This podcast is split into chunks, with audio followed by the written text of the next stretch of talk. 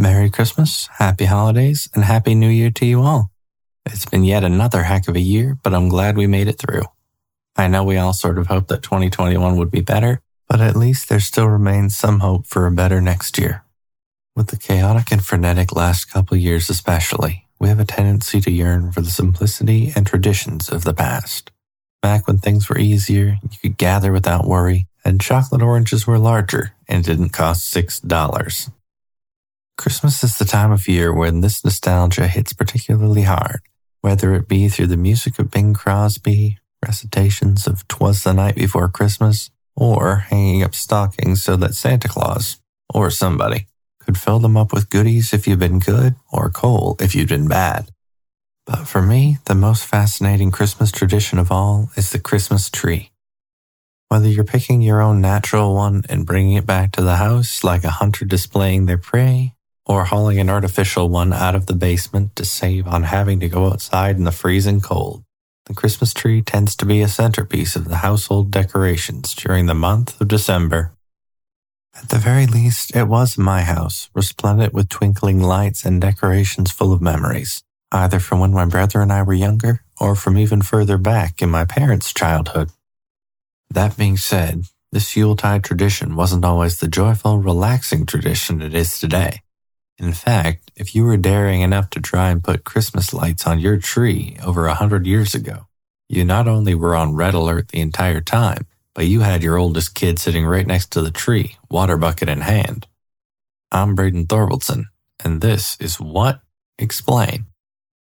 Well, before we get to the kid with the bucket, let's get to why exactly we have a tree in our house this time of year in the first place. The timing of this celebration in many civilizations thousands of years ago was for one particular reason.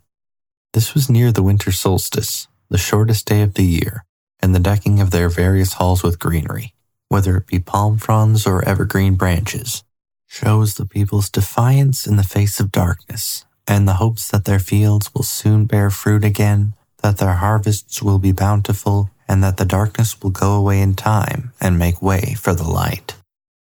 Egyptians filled their houses with palm fronds at the winter solstice to celebrate the triumph of life over death as the days would begin to get longer and the sun god Ra would grow stronger. Early Romans celebrated Saturnalia to honor Saturn, the god of agriculture, and decorated their homes with evergreen boughs, and the list goes on and on.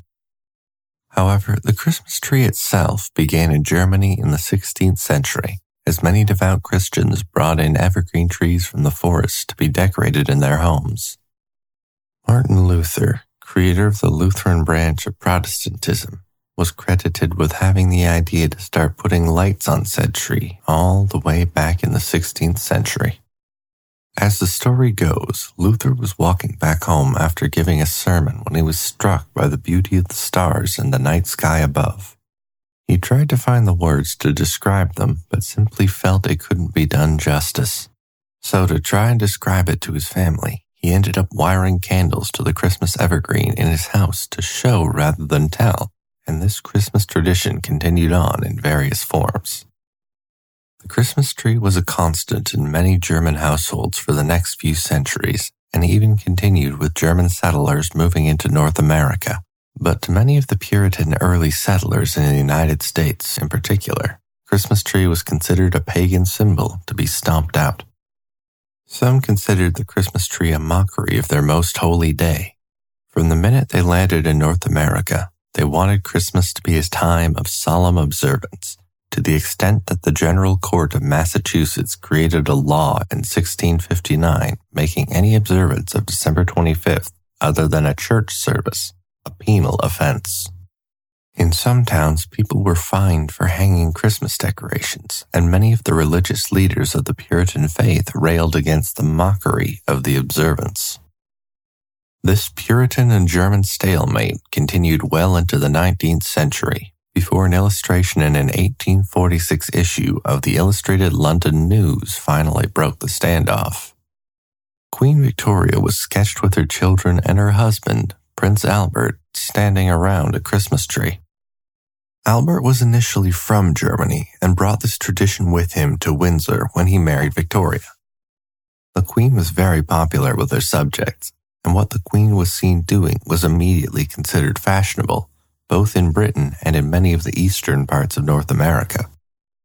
When faced with pressure from both German descending immigrants and many of their own formerly British citizens, the Puritans relented and Christmas trees became an accepted Christmas tradition. Or at the very least, they were no longer considered worthy of a penal offense. That being said, Christmas trees and Christmas tree lighting procedures of yesteryear are a far cry from what happens today. First of all, the trees were only brought in a couple days before Christmas to avoid them drying out in the house.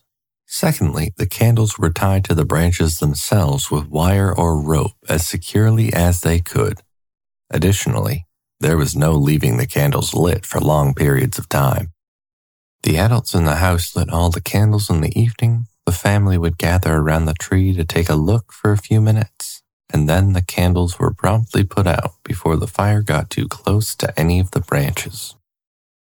As well, there were a couple of buckets of water near the tree in case the fire from one of the candles spread, but sometimes that precaution wasn't enough. As of 1908, enough fires happened due to candles on a Christmas tree that insurance companies no longer covered Christmas tree related fires. Another of the founding fathers of the Christmas tree decorations as we know them is Thomas Edison, inventor, self-promotion expert, and famed elephant electrocutor. Believe me, the third one does merit a full mini-so to do it justice, but suffice to say for now, the elephant did not have it coming. However, the reasons we are talking about him today are twofold. His invention of the electric light bulb and his aforementioned penchant for showy displays of self-promotion.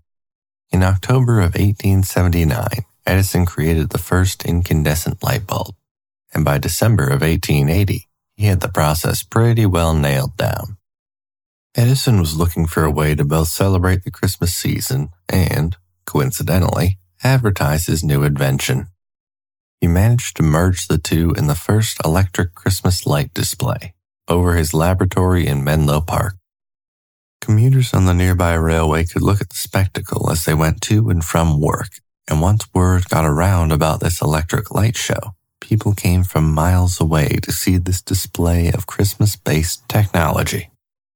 Two years later, the first electrically lit Christmas tree was displayed in the home of Edward H. Johnson, a friend of Edison's, and most importantly, joint partner in the Edison Illumination Company, which sold light bulbs.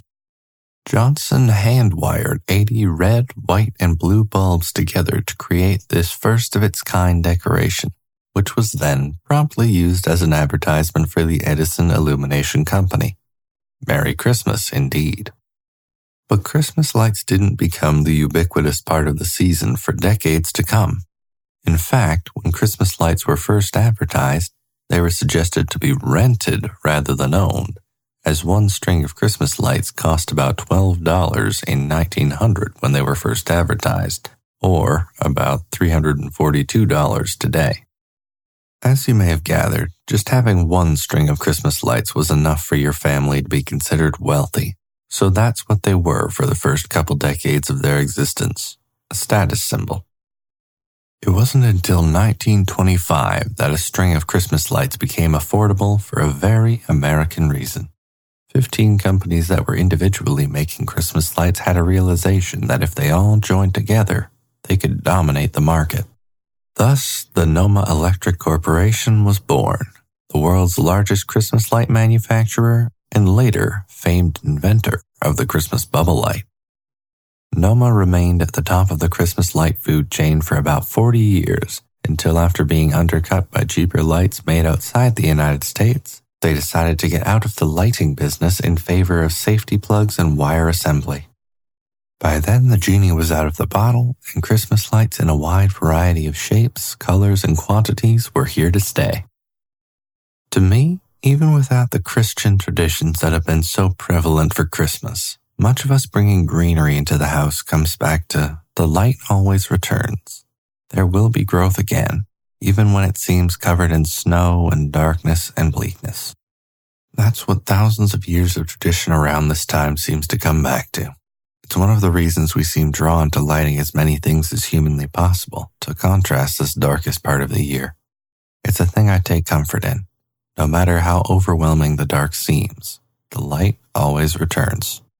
And either literally with a display of lights or metaphorically with some kindness to someone who needs it, checking in on a friend, or just overall being a good person, you can be part of that as well. Merry Christmas, Happy Holidays, and I'll talk to you next year. Audio mixing for this episode was done by Craig Murdoch, who tells me that while hand wiring a Christmas tree in this day and age is impressive, it probably shouldn't keep causing the electricity in my building to go out.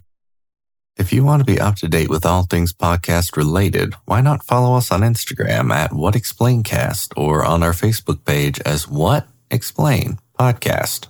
Don't forget to subscribe to us on Apple Podcasts, Spotify, or wherever you get your podcasts. And if you have some time, please rate and review us. This is the second season finale of What Explain, so there will be a bit of a break in between episodes.